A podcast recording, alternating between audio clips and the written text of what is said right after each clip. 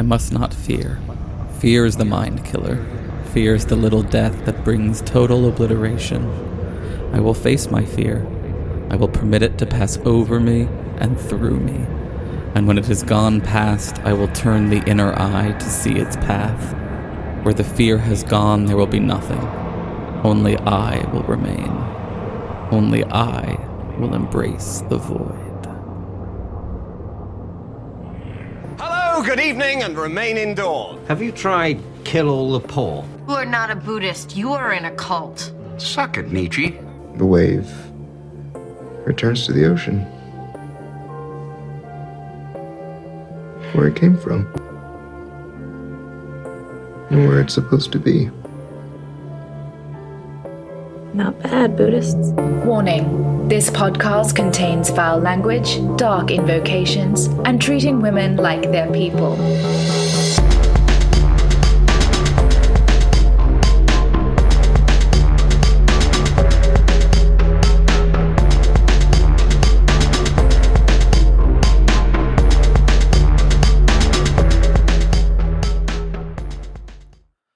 Welcome, friends, to episode 149 of Embrace the Void, where we aim for flexibility over fragility. I'm your host, Aaron, and this week we have a discussion about everyone's favorite current stalking horse in the social justice world. So let the struggle session begin.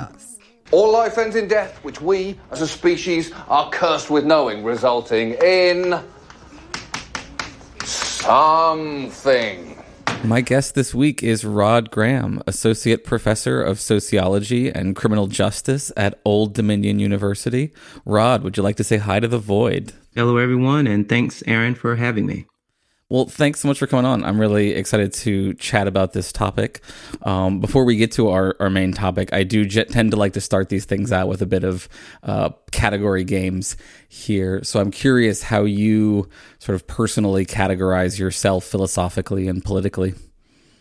Yeah, um, that question, I, I, had to listen to a prior podcast to, to understand exactly what, what, does he mean philosoph- uh, philosophically. So, so I, I, guess I'll just do it in terms of research. I, I guess. Uh, so um, uh, I am a positivist. So so your listeners, I'm a I'm a social scientist, obviously, and so we we tend to embrace either positivism, uh, which is uh, understanding objective behavior and understanding um, general laws mm-hmm. uh, through data collection, and then and then there's also interpretivist. And so I, am a who, who would and those uh, scholars would look at the meaning of things and how people interpret the world. And so I would be a positivist. I, I guess that's relevant because our topic mm-hmm. is critical mm-hmm. theory, mm-hmm. and they're kind of in between the 2 mm-hmm. Yeah, so well, philosophically, like, I would. Con- yeah, it seems, it's like mo- knowledge sorry, needs a mix of both, right? Um, but I think, yeah, that that is certainly. I leave this as a very open-ended question because I think, you know, instead of asking somebody like where are you on the left-right spectrum or something, I think it's just curious to see where people go when they have to sort of explain who they are. Sure, that's a very interesting question, and I guess politically, well, I don't know. I mean, I, I guess I would say I'm first. I don't. I don't affiliate with any political party. That that that seems kind of odd to me that you would associate with a with a, a party. I mean, there's the world is just so complex, and so I don't say I'm Democrat or Republican, but however, I do have some some uh, political values. I guess I'm economically progressive, but socially mm-hmm. conservative, which is a really weird combination. But mm-hmm. but that's how it is. Can you give me some examples in which ways you're socially conservative? Oh, sure. Um, so I I do believe in um, a national, uh, a cohesive nation, and so that has a, a, sort of overarching values that we can all agree on, and so that leads me to believe in strong borders. Um, mm-hmm. Not I'm not anti-immigration, but I do like the idea of assimilation and and um, and so that that puts me certainly on the right. Um, I'm also someone who grew up in a Christian home. Um, I'm not, I don't go to church, but I like to characterize myself as culturally Christian, I guess. So I think that um, capitalism is is uh, intimately tied to Judeo-Christian values, and so I'm I'm fine with with um, people who you know express their uh, religious values. So that's a part of it. I'm, as I get older, I'm becoming uh, more pro life, which is Mm-hmm. toxic in my uh, department, of course. Oh, but um, what's what's driving? oh, at the risk of like derailing us in totally different conversations, now I'm just curious about what's driving your your shifts on these various fronts. uh, who the hell knows? I don't Yeah. know.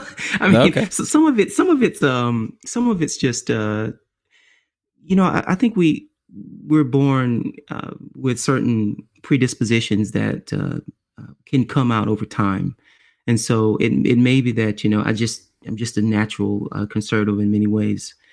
So Mhm. may, maybe it just took some time for me to get out of graduate school and kind of get on my own and start uh, not being influenced by uh, fellow graduate students and other professors for, for that part of me to come out. Uh, Maybe um, I don't I don't know. It's also the case though that I, I you know just reading things and um, being con- being concerned about um, the nation. I, I do feel that we're very polarized, and one way of dealing with with that would be to have a a, sort of overarching uh, Mhm. set of values that we can all agree on. So some of it's just practical too.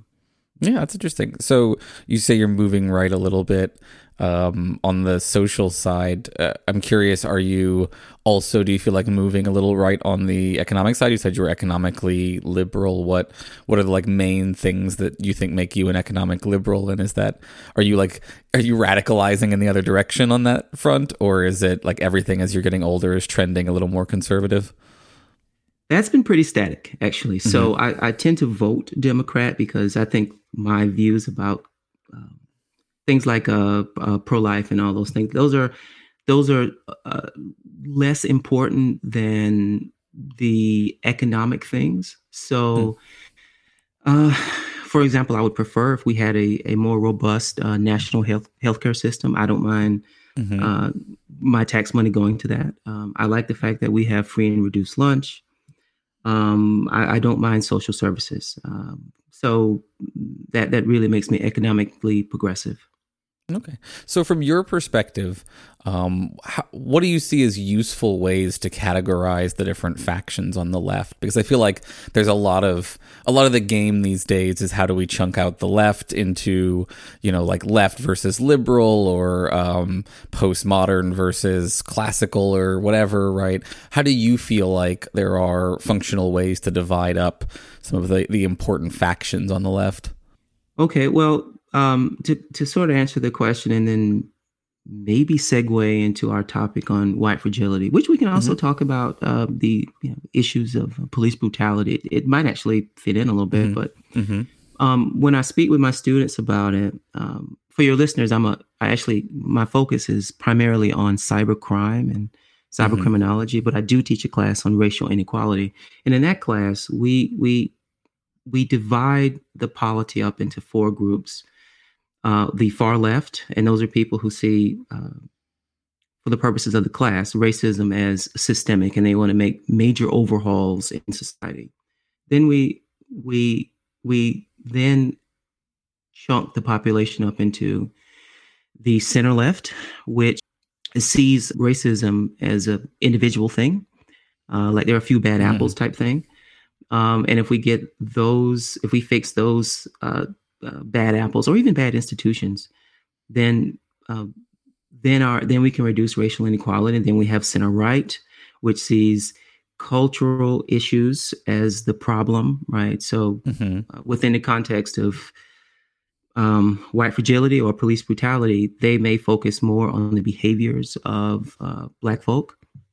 And then you've got the far right, which is the smallest faction. That would be people who see a, a, a- biological or, or, or IQ Mhm. basis for um, uh, for racial inequality. hmm Yeah, so th- I think that's, that's certainly one reasonable way to map out the landscape and some of the major differences. And of course, I, I, for each of these kinds of taxonomies, you'll have people who say, "Well, I identify as X, Y, Z, but I don't agree with what you're saying." Um, so I think it is it can be difficult to really you know give a full perfect map of it, but I just think I'm just sort of continuing to try to understand how different folks see these different views because I think some folks would say, for example, like there's the liberals and then there's the illiberal social justice warriors and then mm-hmm. there's the like left socialist Marxist types and like those are the three main camps that are like duking it out. So I was just curious um, what you see as the as as a helpful way to try to understand these conflicts these these on the left within the left conflicts i think as they often because like right right right. DiAngelo is writing for progressive women right? And is writing for progressives broadly speaking but i guess it, like often is talking to progressive women. But you know this is a conversation and a debate that's being had within the left as much as you know between the left and conservatives. Um, though mm-hmm. it is interesting to see the role that conservative media is playing in i think fueling this process um, so so yeah, let's get let's get to talking about DiAngelo a little bit. And and in order to do that, actually, one other thing that one other term that I wanted to get on the table here, like an annoying philosopher, is uh, from an article that you uh, put together. It's not, it's not originally from it. You're referencing um, uh, another author whose name I'm blanking on. I apologize. the The concept here is critical studies, um, which I thought presented a good, more neutral version of the term grievance studies. Do you want to give a little sense of like what you have in mind when you talk about sort of the category of academic activity that's critical studies? Sure. I think that was uh, Musa Al Garbi. I, I, mm-hmm. I, may be garbling yes, his last name, I but think I, that's I think right. That's yeah. A, and the thing is, it's not it's not his uh, term. It's just that um, he's someone who writes about these issues quite a bit, and so I felt like referencing him. But um, critical studies, for those who are not in uh, sociology or criminology, that's just a normal part of of the discipline. It's one of three ways of doing research. And so someone like me who's who's in uh, the discipline, um, when I read something like grievance studies and, and see this sort of bastardized depiction of it, I, I, I don't know what they're talking about. It's one of those things where mm-hmm. someone who's not in so- social sciences, and let's say they're on the they're on the right or they, they have some personal or political disagreements with the ideas coming out of uh, social sciences, they'll they'll latch on to the term grievance studies. I think it's sort of uh, pleasing in some way, and it's a way of mm-hmm. denigrating those ideas so you don't have to deal with them. But mm-hmm. within sociology, um, it's just one of three ways of doing research, and it is critical studies. In fact, you can go to. Um, um, I was looking at UVA's media studies department, and they say, "Look, we're a critical studies department. That's mm-hmm. our focus."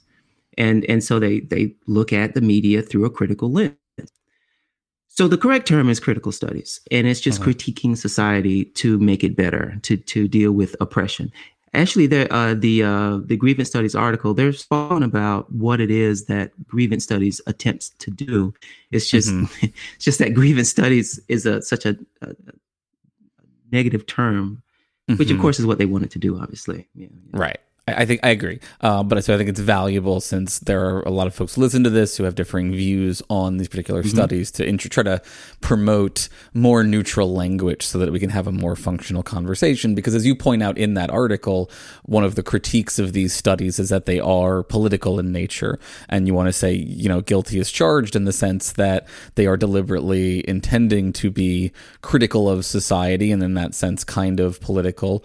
Um, and it made me actually wonder: um, Do you think that critical studies is effectively a branch of philosophy? Like, is it is the critique of it as not being good science just a confusion of the fact that this is really sort of a subset of of philosophy's larger project of criticizing our knowledge as a species? I don't know. I, I never thought of it that way. I actually thought of it as a as a as a subset of social science. Mm-hmm. Um, they have to collect data. They, are they're asking research questions. They're they're collecting data. Of course, they don't. They're not attempting to make it objective, and they have a, a very explicit political goal. But ultimately, um, it, you know, they they go through the normal process of of other types of um, of research. So I I didn't quite. I mean, it's possible that you can think of it as philosophy, but but I don't mm-hmm. quite see it that way.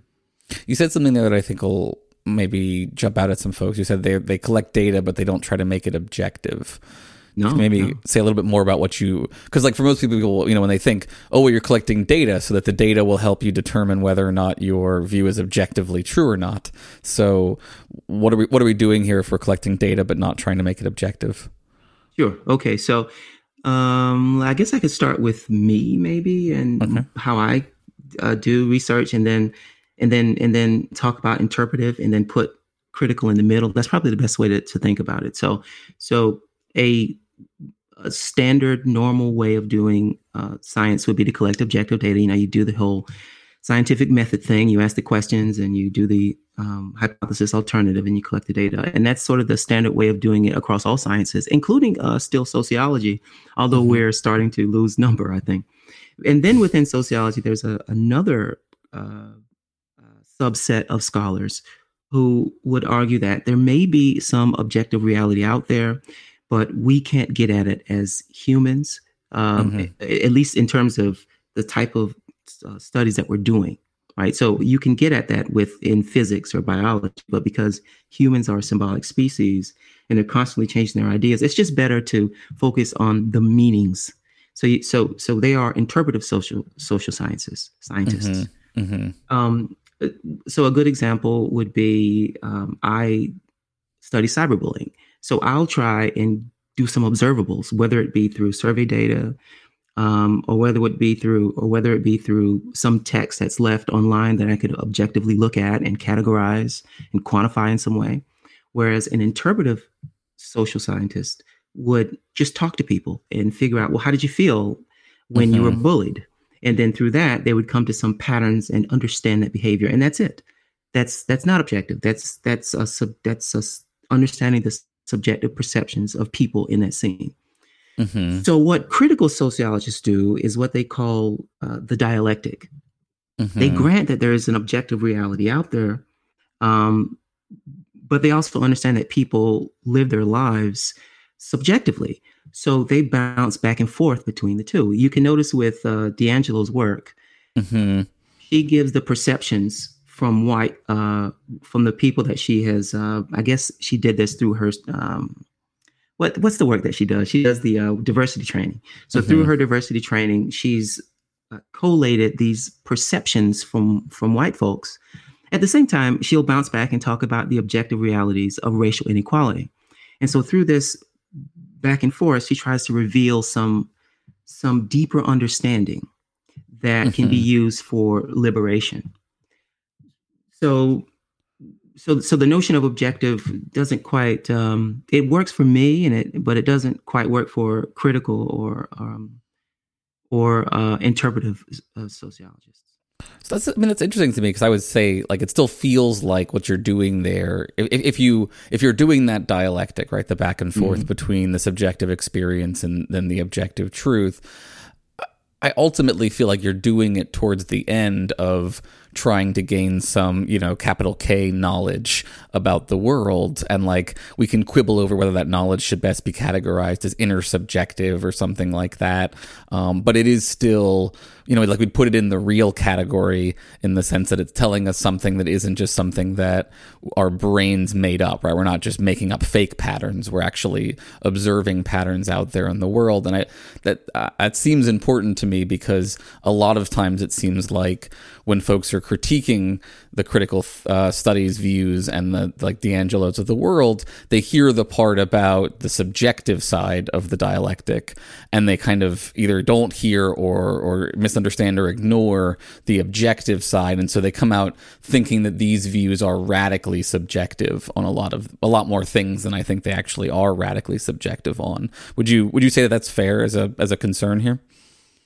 I think a lot of the detractors do uh, see perceive that objectivity or or put actually I, I think first off that it it even if knowledge is subjective it's still important because Mhm. it can it can reveal something about human behavior. So that in itself I don't think is a is a bad thing. But you're right that that the detractors of of critical studies will say that well because this is just subjective uh, you know what does it mean? You know um, it, it has no it has no meaning for me or other people or in reality um, I'm not. I'm not so sure about that. I think that um, if you can understand people, the way people perceive their world, that tells you a lot about why they're doing the things that that they're doing. You can't generate some broad law of human nature from that, but maybe that's not your purpose. Um, and and so with uh, with critical theory, they are bouncing back and forth, but their purpose is not to generate a law of white fragility. Their purpose mm-hmm. is to, or, or, any other thing like heteronormativity or or any of these ideas that come from uh, critical critical studies.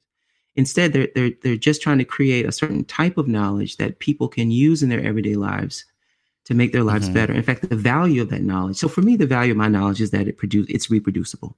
You know, I, mm-hmm. I, I, try to run the regression model and and find some some statistical regularity uh, that I will get that is that will occur 95 out of 100 times. You know, the statistically significant thing. Mm-hmm. And um, but but critical theorists would say, well, I, the value for me is in producing knowledge that I can then hand back to people in that scene and it can be useful to them in understanding their world. And I mm-hmm. say on that on that metric, DiAngelo's work is uh, is just amazing. I mean, I, am a big fan of of of, uh, of, her work. I have my critiques, mm-hmm. mm-hmm. but but they're not but they're not based upon the work itself. They're based upon what happens after we mm-hmm. after we start using or trying to trying to use white fragility in our lives. Okay. So, yeah, so you're ascribing to her a kind of pragmatism about her approach to knowledge here, which I think, um, you know, there's a, there's a lot of senses in which pragmatism is is valuable and useful, especially when we're dealing with things like human psychology and behavior. Whereas you say it's the hard sciences have a have a hard time getting a handle on them. Um, so I think a lot of what you're saying here makes sense to me. So I want to dive into this this white fragility um, paper slash book now at this point. Um, and I just want to mm-hmm. mention the timing. I think is very funny. You and I. So I was interested in talking about this material as a case study of a piece of critical theory that often that, that like draws a lot of heat. I think from criticism from from critics of the critical studies. Right. That like this is on their ten most wanted list of things they want want to pick fights about. Um, and mm-hmm. so I really wanted to like do a deep dive and see is it as bad as they say it is? Like, what's, you know, like, is there a major problem here like they describe, or is it, you know, a lot tamer than that? Um, and then I saw you tweeting about it a little bit. So we were, we had set that up. And then, like, in within the week, right, since we had scheduled this, the New York Times puts out a bestseller list like it usually does, and that list, which I think some people are now calling the new social justice canon, is like you know all uh, social justice books of various sorts, right? It's like every, everything, like like literally the ten most wanted list of like the grievance studies folks, right? And then at the top mm-hmm. of the list, you've got White Fragility um, by DiAngelo, right? And so I'm curious, what was your reaction when you saw that list? What what which initially is your subjective experience of that list? So I have not seen the list, but I, I, okay. I can imagine that the books on that list would be at the top, and it's it's because the writing um, well, first off, we're in this time where people are trying to understand uh, racial inequality and police brutality. So that's that's one reason. But it's mm-hmm. also that they the the way that those scholars write is just much better than the way that you know. I mean, it's just more meaty, right? It's a better uh-huh. read than than than a lot of the uh, data oriented type of science. Uh-huh. Which is also the case for the for interpretive scholars. It's, it's historically been the case that sociologists or even criminologists who study gangs by you know embedding themselves in a gang and then writing about their experiences you know, that gets on the bestseller list whereas if, if someone goes mm-hmm. and looks at data over 100 years okay i mean no one no one reads that so so some of that's just that it's uh it's more readable mm-hmm. and we're also in uh in the time where that matters so that's not surprising that they're at the top um, and mm-hmm. uh, in some ways that's fine uh, with me my only my concern and we haven't even gotten into white fragility yet so this is uh, in, into the concepts. But my concern is that those are ideas that need to be explored further scientifically. Mm-hmm. So it's good if you are maybe an administrator and you want to initialize, if you want, and you want to start a dialogue on white fragility, to pick up DiAngelo's book, which I, I read the book I, before I saw the article. You told me about the article, and I had to go and look at it. But it would be good for uh, someone in um, in uh, diversity training or something, there's some administrator who wants to talk about diversity, to pick up DiAngelo's book. It's uh, eminently readable. Uh, it, can, it can be shocking, actually. Uh, I love that book because mm-hmm. I, it it open it, it, sort of opens the the um, the closet to what white folks are thinking, and I, I just didn't know. You know, so, so you, so really anyway, think that um, you feel like it does accurately diagnose something that's going on, right? Do you do you have like particular experiences of uh, that you feel like maybe involved white fragility? Absolutely, uh, and I'm glad you asked that question um, because it it it's what makes it valuable, right? Uh-huh. So so that administrator can can use that, and people can quickly latch onto it because that's the whole point of of uh, that's the value in critical studies. So yes, um, I can remember exactly. Uh, so let's see. I've been at my university, Old Dominion University, for uh, six years now, and I've been on a lot of hiring committees, and um, a four or five. And usually, when you are a racial minority at a university, mm-hmm. they have to ask minorities to be on committees to make the committee at least appear diverse. Mm-hmm. And therefore, uh, uh you know, I guess the implication would be that you're coming to some kind of uh, diverse consensus. I, I, don't know why they do that because it, it never happens that way. You you'll have one uh, black person and one Hispanic person and, and four white people, so that that black person is just kind of window dressing. So I was the window dressing for for uh, four or five uh, committees, and so uh, on that fifth committee, I said to to my colleagues, and and they're very good people. So even if someone would come across this, I, I hope they won't they won't take it the wrong way. But I came, I, I told my colleagues, I said, look we have brought to campus about 50 potential uh, faculty members. We, you know, you bring in like four or five and you hire one. Mm-hmm. And so, so we brought in about 50. None of those people were black, were black men or black women. I said, look, this is beyond. Stati- I mean, this this there's no way that this is happening by chance. Right. And so I brought that to them, um, and, and look, we're not a this elite. We're not Stanford, or uh, we're a good school, but we're not Stanford. We're not Harvard, and we're not in physics. So there's no pipeline problem. I mean, it's people were applying, and so and I was like, well, look, if you guys are interested in diversity, here's here's something right here. You know, uh, you're doing something wrong here, I believe. And of course, they got they got upset. They said, well, gosh, there's no way that you know this is about race at all. It just so happens that these things, you know, it fell out that way, and they were they were upset with me. Mm-hmm. I was the mm-hmm. bad guy for bringing up a racial problem. It so happened that I had gotten DiAngelo's White Fragility book the semester before, and it was like reading a playbook because the things mm-hmm. that they said were exactly what she said they would say. Mm-hmm. Oh, and so yes, I've I've had experiences with that. And and the thing is, my, my colleagues are exceptional people. Um, I, I mean, it, it, there's no there's no implication here that they're racist. I just think that they were they were trying to hire people that they felt they would be comfortable with but those mm-hmm. people happen to be happen to be white scholars. Yeah, I mean that's that's very interesting and like certainly tracks with my experiences being a, a white individual in academia in that um, I have all pretty much always been in majority white departments, and philosophy is particularly not great on this subject. And I think now in my um, you know top tier philosophy department that I'm currently teaching, and I think we have one person of color as a full time faculty. So. Mm-hmm it's it's not great. Um, and I want to talk, you know, I want to get to some of the objections. I'm not going to just uh, let you roll me here on all these subjects because of your your standpoint epistemology superiority. But um, I do want to first try to define these terms here a little oh, bit. Yeah, let's see what we can um, do, So let's let's see what we can do here for this whiteness. So DiAngelo gives a couple of definitions. One is um, the specific dimension of racism that served to elevate white people over people of color. So, what do you think about that as a definition of whiteness? As this, it seems like it's functionally equating whiteness to uh, white supremacy. Do you think that's accurate? Yes, I, I, I that's not my understanding of uh, of whiteness. Um, mm-hmm. I would, I, to me, whiteness is like a state of being. Maybe I mean, so mm-hmm. so yeah, I agree with you. It, it seems to be more about uh, white supremacy. That particular definition, yeah. Mm-hmm.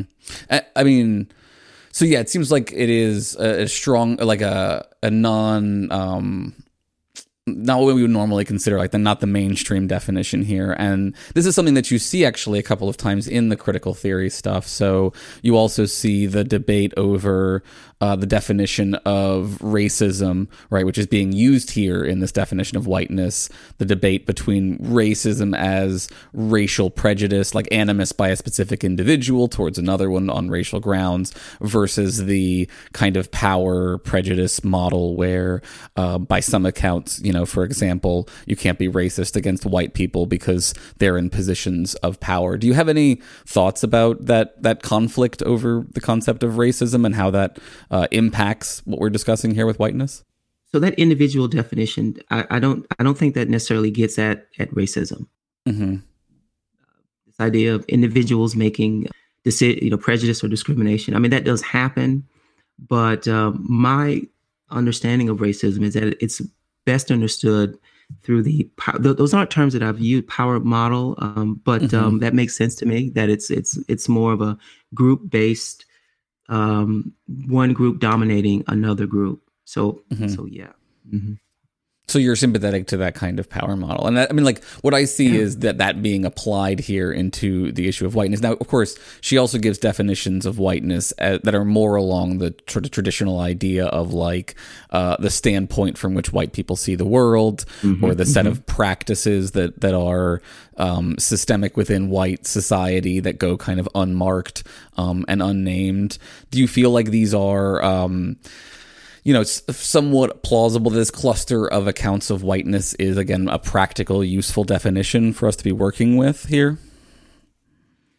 You know, definitions are hard, man, because it's, uh, you, there, there's so many ways of describing I mean, like just think about systemic racism. I've heard structural racism, uh, institutional racism. You know, all of these different mm-hmm, things. Mm-hmm. Systemic mm-hmm. is the hot thing now, I guess.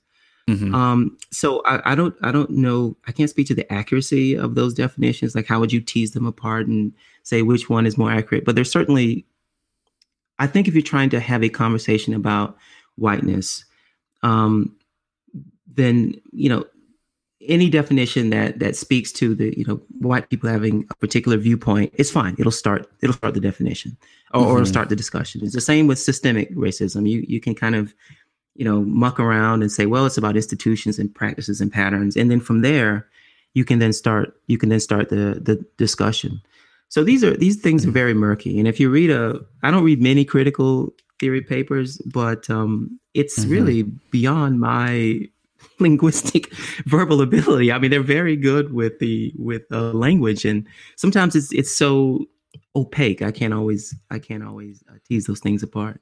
Yeah, I think um, academia, broadly speaking, in these parts in particular, like part of the publish and perish stuff I think is at play here, but there is a kind of obscurantism problem sometimes. There was, for example, a passage in this in, in the White Fragility paper, the original one, about um, habitus, which mm-hmm. meant very little to me, and it didn't seem to have any role in the rest of the paper, and felt kind of like academic jargon.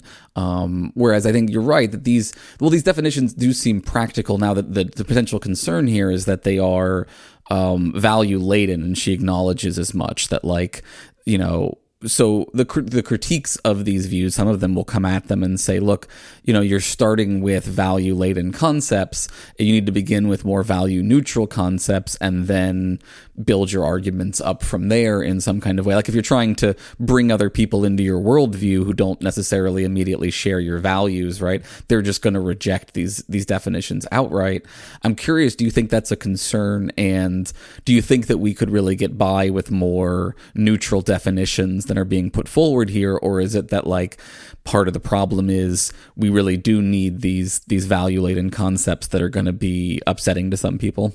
Well, so I am. They are value laden, and they will turn people off. Even when I teach my students, um, you know, you know, talking about something like white supremacy, they're like, "Well, what do you, what do you mean white?" I mean, it's just very hard to to have that conversation because it, it automatically indicts a, a group of people. Mm-hmm. Um, and before you even get into explaining what that means, um, so these it is a problem. They are value value laden.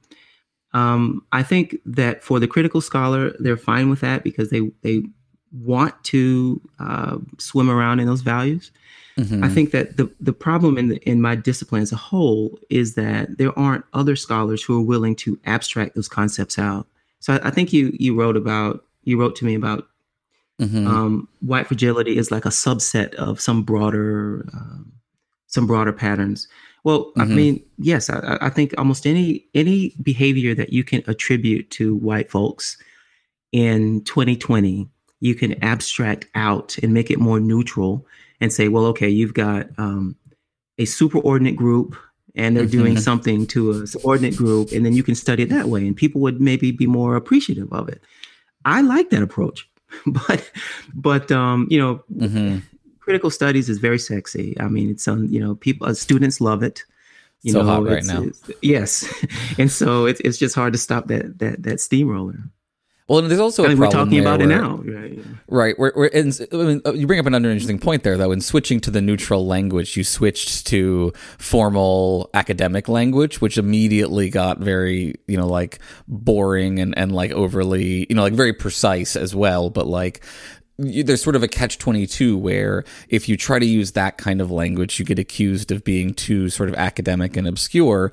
But if you use sort of simple confrontational language like white fragility, you are accused of, you know, uh, the, the opposite problem, right? So it's like there's, there's no right language it often feels like. And this is you know again something that she gets at with her view that like part of the issue is it's not the language right? And like there's no amount of couching this in just the right kind of language that is going to prevent it from producing reactions it seems like.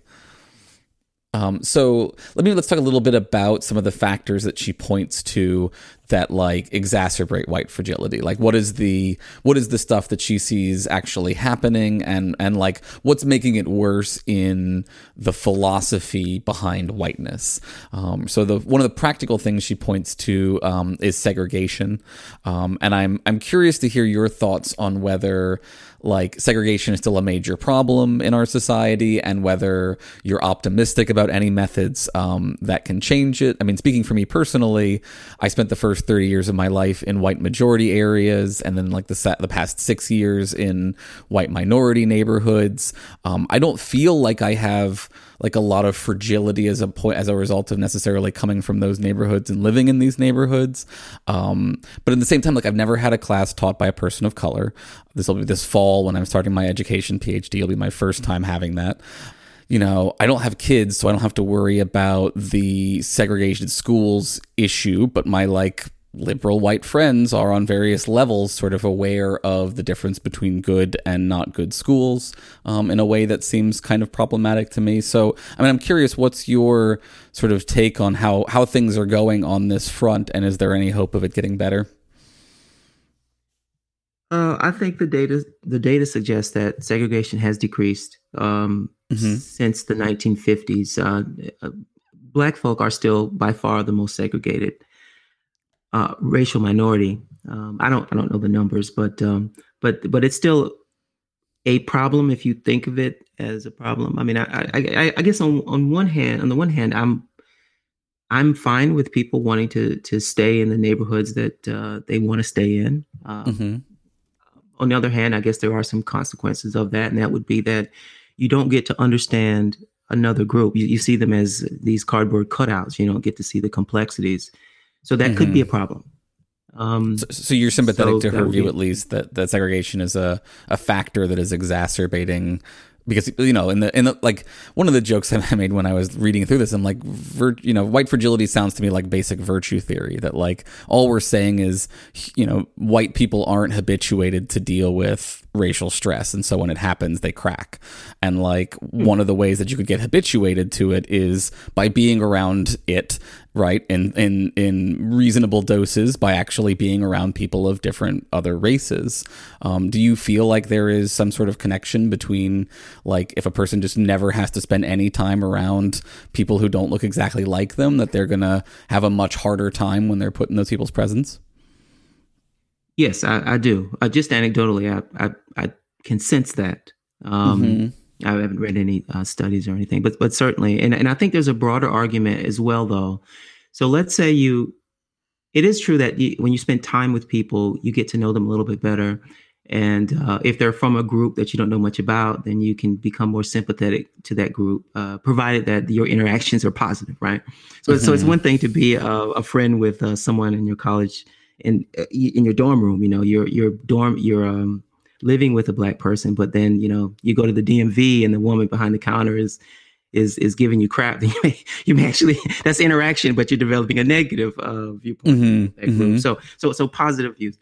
Um, that's a part of it. But I, but but because we're thinking of of um, whiteness and I guess I guess white supremacy and you know these and systemic racism things in these broader uh, levels the individual interactions are a part of it, but it's also the case, I think DiAngelo will argue, and I think so too, that the messages that we get also tell us that whiteness is something that to be valued, and there's not much there's not much value in thinking about uh, race or racism or the racial other.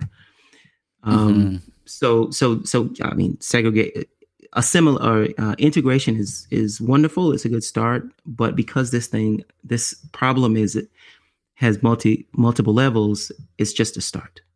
So you think our culture still signals and on media and like our media landscape still signals a kind of white supremacy? Is that what you were less saying? and there? less. Okay. I, yes. Th- th- thanks for clarifying. I, I, I think um, I don't know. we- We're doing such a good job of at least putting. I mean, I have a little joke amongst uh, with my, my my wife is uh is uh, Korean, and um, Mhm. it's the wonderful thing about about and she wasn't born here, so she was born in Korea and came here. And uh, the wonderful thing about about people who are not from the U.S. is they don't develop the politically correct language. Hmm. And so and so she'll just say what's on her mind. I remember my first job at Rhode Island College. I'm getting to a point here, but I, I need to kind of take the detour. No, Um, it's fine. I- I- okay, I remember my first job at Rhode Island College. Um, um, we moved from New York City, where I got my PhD. We moved to Rhode Island, Providence, Rhode Island, and all the people that were in service positions were white. And she said, "Oh, this is America. I've never seen this before. That there were white people who were um, in service positions." And I, I, I understand that. If you're in New Mhm. York City, you're, you're going to see, you know, people who at least appear on the outside to be wealthy, to be majority white, taking the cabs and whatnot. And, and then you're going to see people who are going to work early, six and seven in the morning in service positions as black or brown. Mhm. Um, and so, and so, and so I see that. And so we get to, we, we can talk back and forth about um, things that um, other people may not talk about. So anyway, I'm saying that because she will notice, and she got me to notice that every time there's this television show where you, there's an authority figure that comes in, that person is black, or that person is Mhm. Hispanic, or that person is so so. Like you watch, I don't know. I mean, for for our ages, it would be Friends or something. So so they go to Mhm, the doctor, mhm. and the doctor's black or something. They go to the, the court, and the court the court Not in Friends, but certainly in other shows.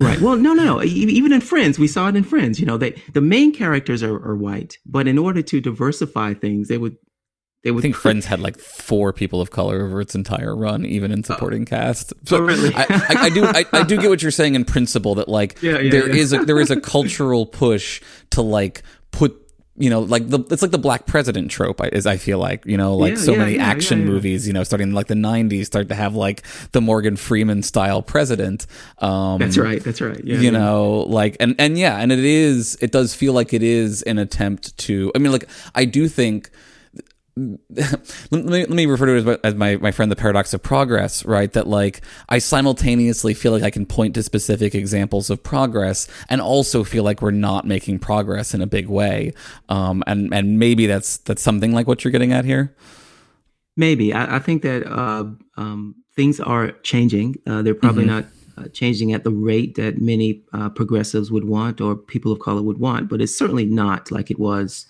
in 1970 or 80, where there was no Mhm. attempt to diversify the media or um, or if you had diversity in occupations, it would be like these, you know, specific affirmative action type things. mm-hmm. Now there's just real a, a real attempt to integrate uh, people of color into all aspects of social life. Yeah, and I guess one point we could put for the claim that it is it is, actually occurring and successful is that you are seeing increased pushback to it, right? That like as as more of these spots and and parts of the media are being filled up by these more multicultural lifestyle perspectives there is a lot of like you know people saying this is this is being forced on us it's it's an overwhelming amount of it it's stuff like that um so you know i i, Now, I, there's I a danger- back and forth. yeah Oh, sorry. Go ahead. no, go ahead, dude. I was So going to say, there, there, there, yeah, there's a danger in this. Um, Mhm. Things can be a, a little too symbolic. Mhm. So you can, you know, be a member of Congress, a demo, a a Democratic member of Congress, and get on your knee with a kente cloth on, and somehow, you know, that's supposed to mean something, and Oh, it doesn't. I mean, yeah. I think ultimately people of, of color are, are looking for some economic progress. You know, it's nice to see your say uh, face on television, but it's jobs and, and these things that matter the most. Since you brought it up, can I ask why? Why would the Democratic Black Caucus give them those? I have no idea. I- You know they're not going to use them appropriately. Like you, you know this is like handing a gun to a small child. Why would you do this? I, I don't Uh, know what was going on. Don't they have like media people in in their staff? Like that just seems like a bad move. I, I don't know. I know, and I just feel like I, I, we're crushed between a white nationalist death cult and some people who are kneeling with cloth as a solution to the white nationalist death cult. Uh, okay, uh, it's getting off track. Um, my white fragility is showing. Um, no, uh, let's talk about. There's another um, thing that she points to that I think is also a, a really big point of debate, and this comes back to the subjective objective thing we were discussing earlier, which is the the universalism and individualism, and that there's this kind of she highlights that there's a tension, and I think this is true, but I think it's true in all of us that we're all like trying to balance our sense of the universal and our sense of the individual.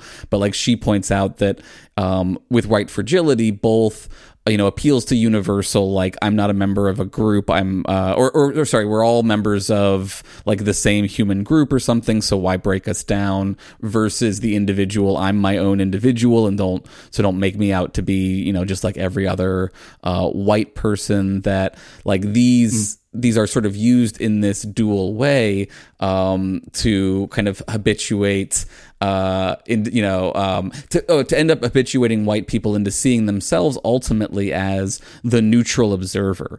And this is, I think, a really interesting point. She sort of says, and, and I've seen this elsewhere, that like part of the problem is sort of whites don't see themselves as one um, one group amongst many, right? They see themselves as the sta- the norm, and then like every other group is like a standard deviation off from that norm mm-hmm. in some way or another. And I'm curious, do you agree with that sort of analysis? Analysis that says that like whiteness centers white whiteness while also making it this kind of invisible lens through which we see the world.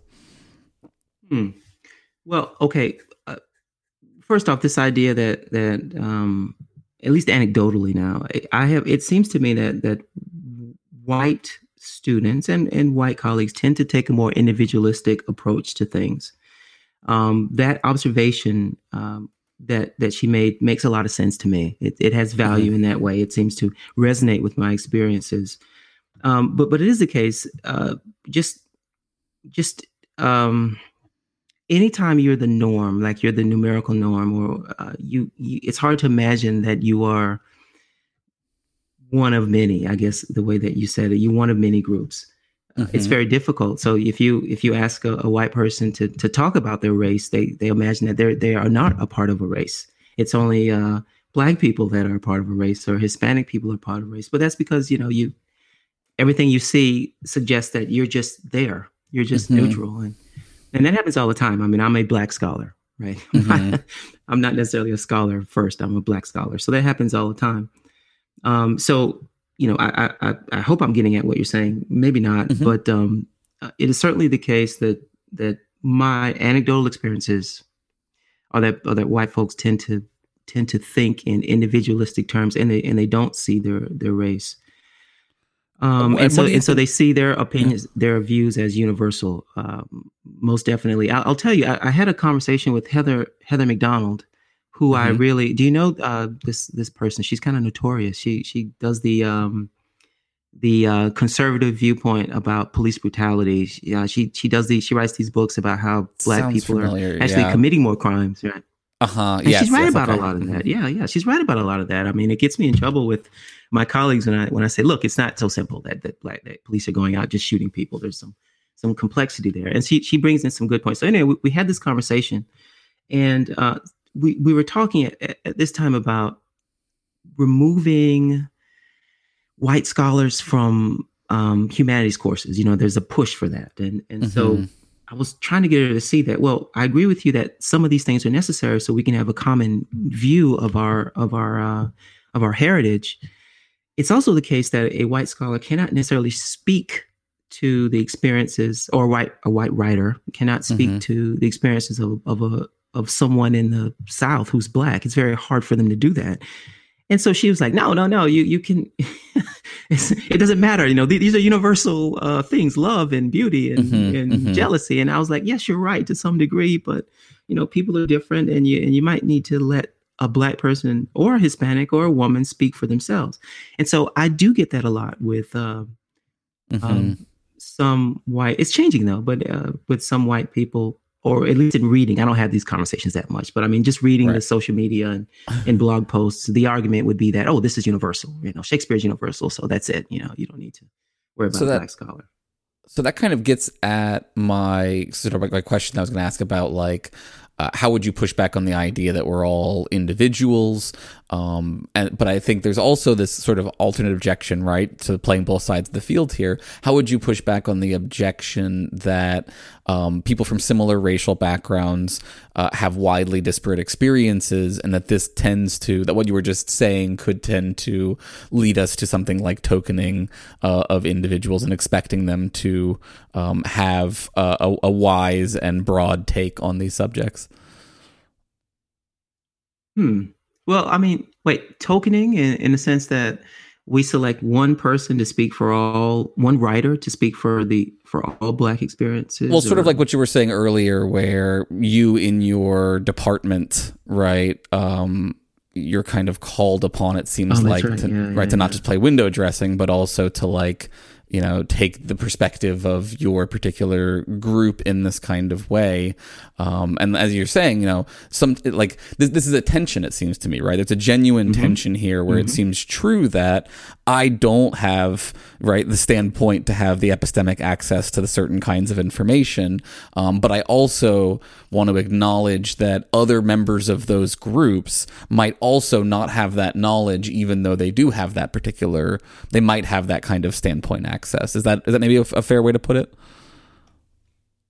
I think so. So, I mean, the only way to kind of relieve that tension would be to Mhm. have more, uh, more people of color uh, in that space. So, yes, Mhm. you're right. I mean, I'm, I'm, I'm the well now. There, there, there's two black males in my department. So, but before, if there was, a, if there was a question about black males, or, or um, you know, we're, we're having these kind of uh, group Mhm. discussions as a department about how to bring in more minority students or something, you know, they, they would look to me, right? Mhm. And so, yeah, then I'm the I'm the token. But as more more people, more black uh, scholars have come on, we've hired another black male, and um, and and we've had some another yes too, but um, but yeah, and, and so that makes it a little easier for us for us to have a more diverse opinion because there are just more of us. Mhm. So, so so, that's- I guess the only way to relieve that tension is to have more. Yeah, yeah. So that's funny because um, I, I'm in my head here over here trying to play white devil's advocate because I, I really don't want to just like you know give it all of these things a pass because as you said I think it is often too easy that there is not enough criticism done. So you know another objection that I see a lot is that these systems are really just self-reinforcing that the conclusions they come to is you know you just need to have more people of color in more of these spaces and and like it, does that just prove that this is really just about sort of shifting the paradigm in such a way where a new group of people are now the dominant group and and get to be in power. Or you know another way that this is put is a lot of times folks complain that any critique of DiAngelo's work is itself treated as an instance of white fragility, right? And so, how do we distinguish between, you know, when we are just sort of caught up in this mindset and continuing to try to find an equity that, like, maybe doesn't isn't real or couldn't necessarily get there or something, versus like, uh, how many, how often are we? You know, how do we tell when when someone is really actually caught up in the grip of white fragility in this kind of way? Yeah, that's hard. I mean, we it uh, it would be nice if other scholars would start with um, DiAngelo's idea, which is really meant for people in everyday life, and and take that and then say, okay, let's let's go back to the drawing board and identify in some way um, what is what is an example of being fragile, you know, being defensive, and what what would be an example of just you know offering constructive pushback. Mhm. Um, I mean, it, it's not impossible. I mean, I, I'm I'm surprised. One of the things that's happening in sociology, is we're just losing many scholars who are interested in doing that kind of work. It's become like a um, a negative or or being naive to assume that you can do that kind of rigorous work, um, or at least it appears that way to me. Um, but we need more people to do that um, because you're right. I mean, uh, you know, any objection is often seen as if it's itself uh, an example of fragility, but that would that just over determines things. I mean, what anything you say is is is fragile. You just have to agree, and of course, that's not right. And so it would take someone, but but the kernel of the idea uh, is important, and I think she's onto something. Uh, Mm-hmm. And it would just take someone other than her. You know, she's done her job to to come out and say, okay, let's let's get in the lab and and and let's measure these things and let's set up some alternative hypotheses and let's see what happens. Hmm Yeah, I think that's a good point. And as you mentioned in your article, right, we shouldn't expect of someone like this to do all the kinds of work that you've been describing over this hour, right? That like one someone can be doing critical work and then someone else can come along and do the the data gathering side, and that's okay. Like that's how this that's how the academic world is supposed to work. Everybody sort of chipping in in that kind of way. Um, so before we run out of time here, there were a few other criticisms and concerns, sort of more broadly speaking, that I'm just curious to get your thoughts on. Do you think it matters that Robin DiAngelo is white? Like, is it important in any way? And like, if it is, in what ways is it important? You know, that was a that was a pretty good question actually. I think for me personally, it added credibility. it added Okay. credibility uh, to her research because it, it seems as if she would have insight into more insight into what white folks were thinking than I would or a black scholar would. So if she's saying it, then um, it's like okay, well there, there's something there's something to that. It, it would be the same as if if I was reading uh, something about uh, the queer community. I would rather hear it from someone who is queer, at least this kind of work, than than someone who is straight. So yeah, and um, but it also adds to the level of vitriol. I think in a way, it's like you know, Mm.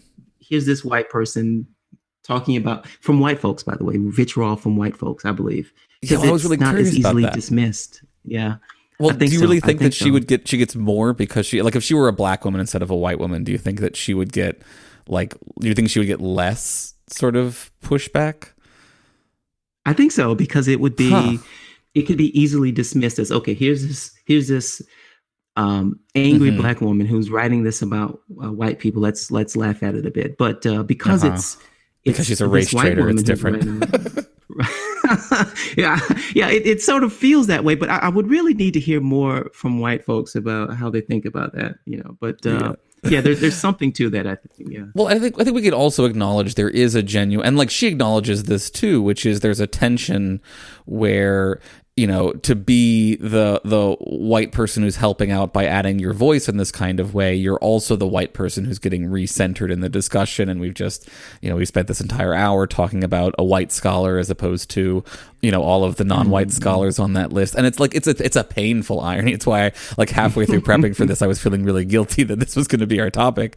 Um but like on the other hand i also think there's something to the idea that the weirdly the opposite of your vitriol point though i also agree there is a lot of vitriol that like the people who hate her hate her even more because she's white but also it's probably true that a lot of white folks can hear what she's saying better because she's white that like if there is any way to sort of de-escalate white fragility part of it is probably if the critiques are coming from inside the house as it were um so like Oh yeah, that's true. Yeah.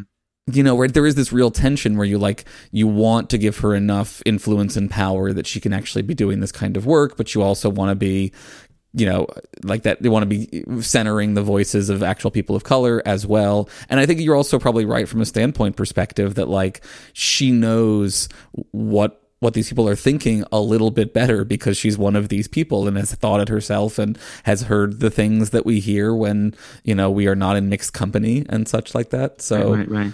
And actually, um, I don't think that this is. Um, I mean, she's talking about white folks, so she should be the one. In other words, Mhm. if, if we were talking about some white scholars' discussion of black folk, then it Mhm. would be a little problematic. But we're actually talking about a white white person's Mhm. discussion about white people, so it's it's. Uh, I mean, it's quite appropriate, uh, Mhm. actually.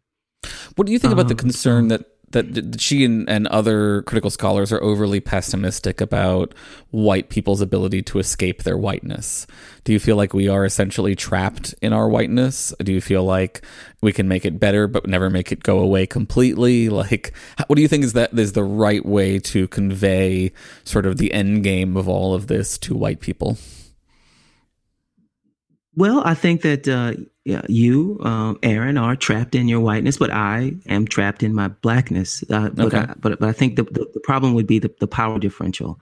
So, Mhm. what does it mean to be to be uh, white? What does it mean to be black or Hispanic? And so so that's the the issue.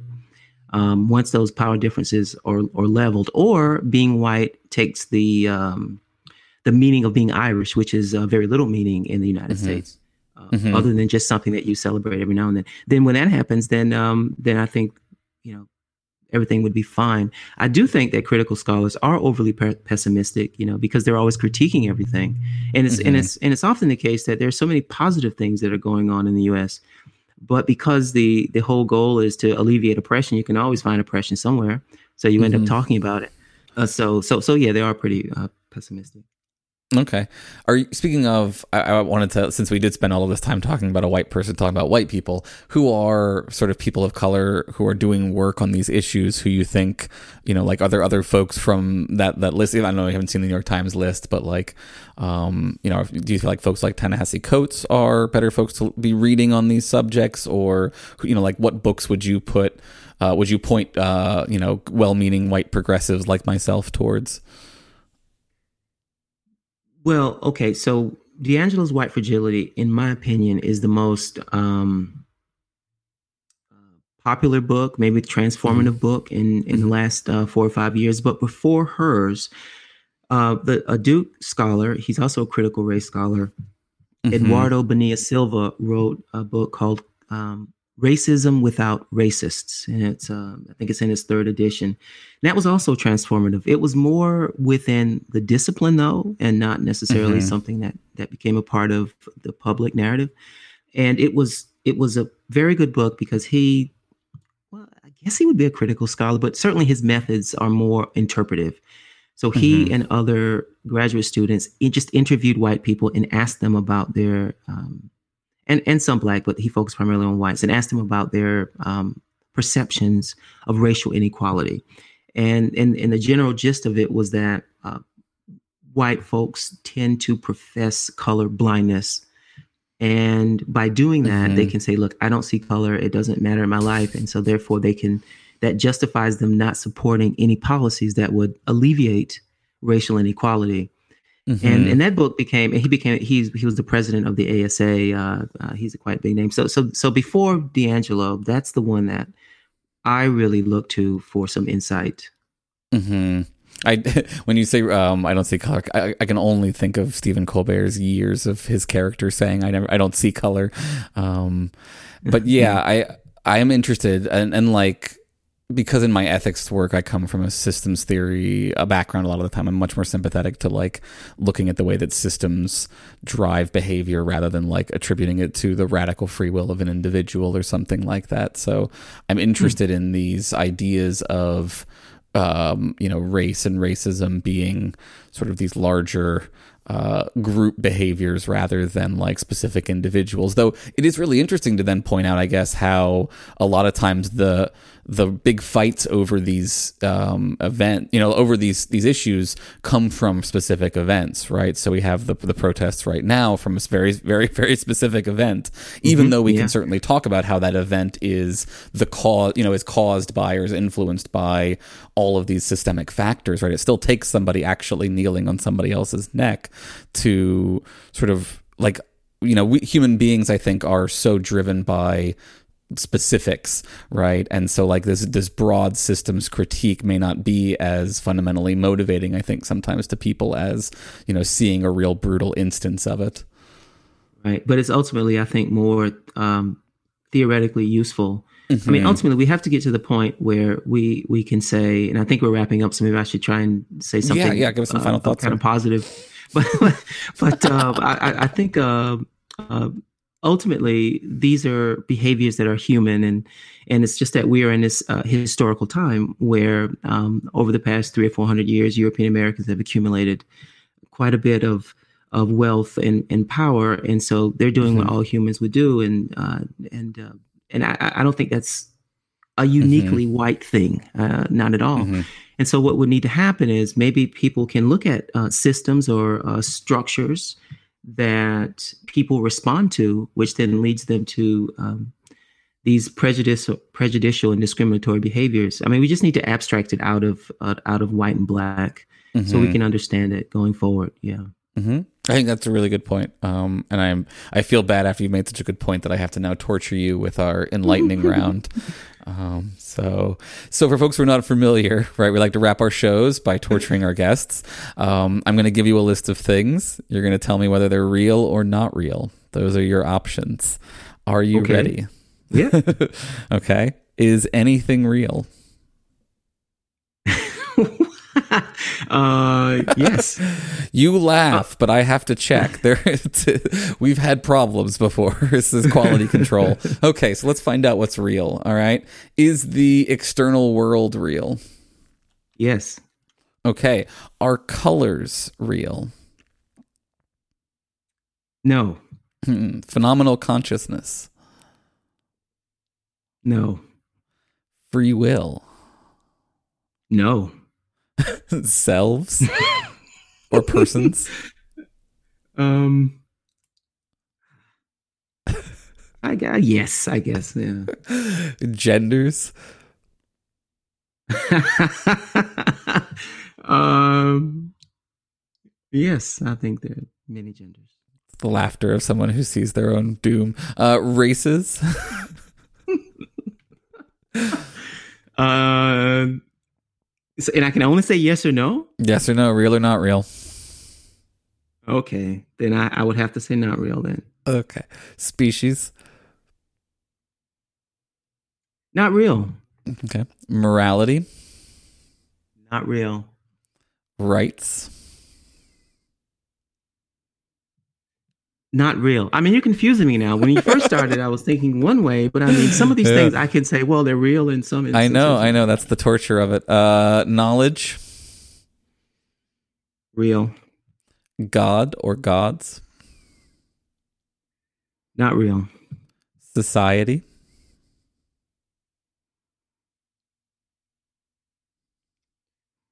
Real. money, Not real. numbers, Real. fictional characters, Not real. holes is in a hole in the ground, Real.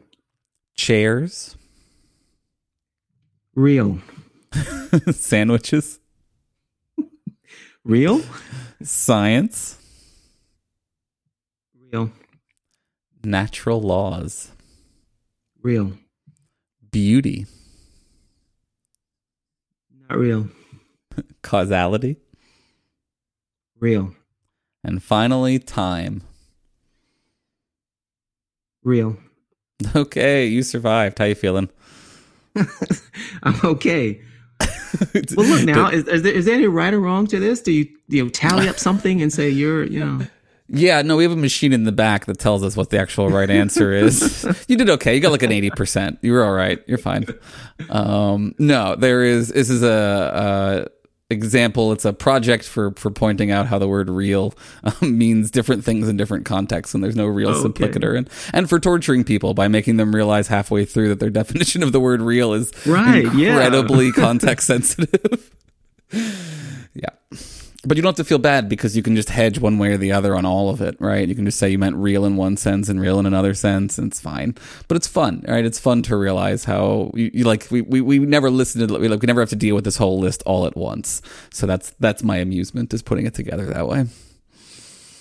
Well, thank you so much, Rod. This has been a lot of fun. I really appreciate you coming on to talk to me about white people. um, and I definitely want to get you back on at some point to talk about non-white people. I think that would be very valuable as well. Um, in the meantime, do you want to let folks know where they can find your work? Sure. So um, I have a YouTube channel that I'm I'm trying to grow. I, uh, you could look it up uh, under my name, Roderick Graham or Rod Graham, and my website is uh, roderickgraham.com. Great. We'll link it all in the show notes as well too. So, Okay.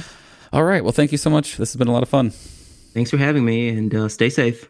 Thanks. As always, I'd like to thank our listeners and patrons who make the show possible.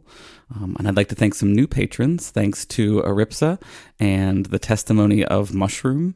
Um, as always, of course, I want to thank our top patrons, our $20 tier patrons, Jesse Rabinowitz and Brenda Goodman. Jude Law's Canadian accent in Existenz makes my pussy throb blacknonbelievers.com, blacknonbelievers.com, blacknonbelievers.com, and Chad T. And of course, all the love and thanks to our top tier $40 lifetime support patrons, Dave Maslich and the venerable Richard Milhouse Nixon. Thank you all so much for making all of this possible. I really hope you're enjoying uh, the content that is coming about as a result of your donations. I'd also like to say if you'd like to support the show, please leave us a five star rating and a review on your podcast app. Follow us on Twitter at ETVPod.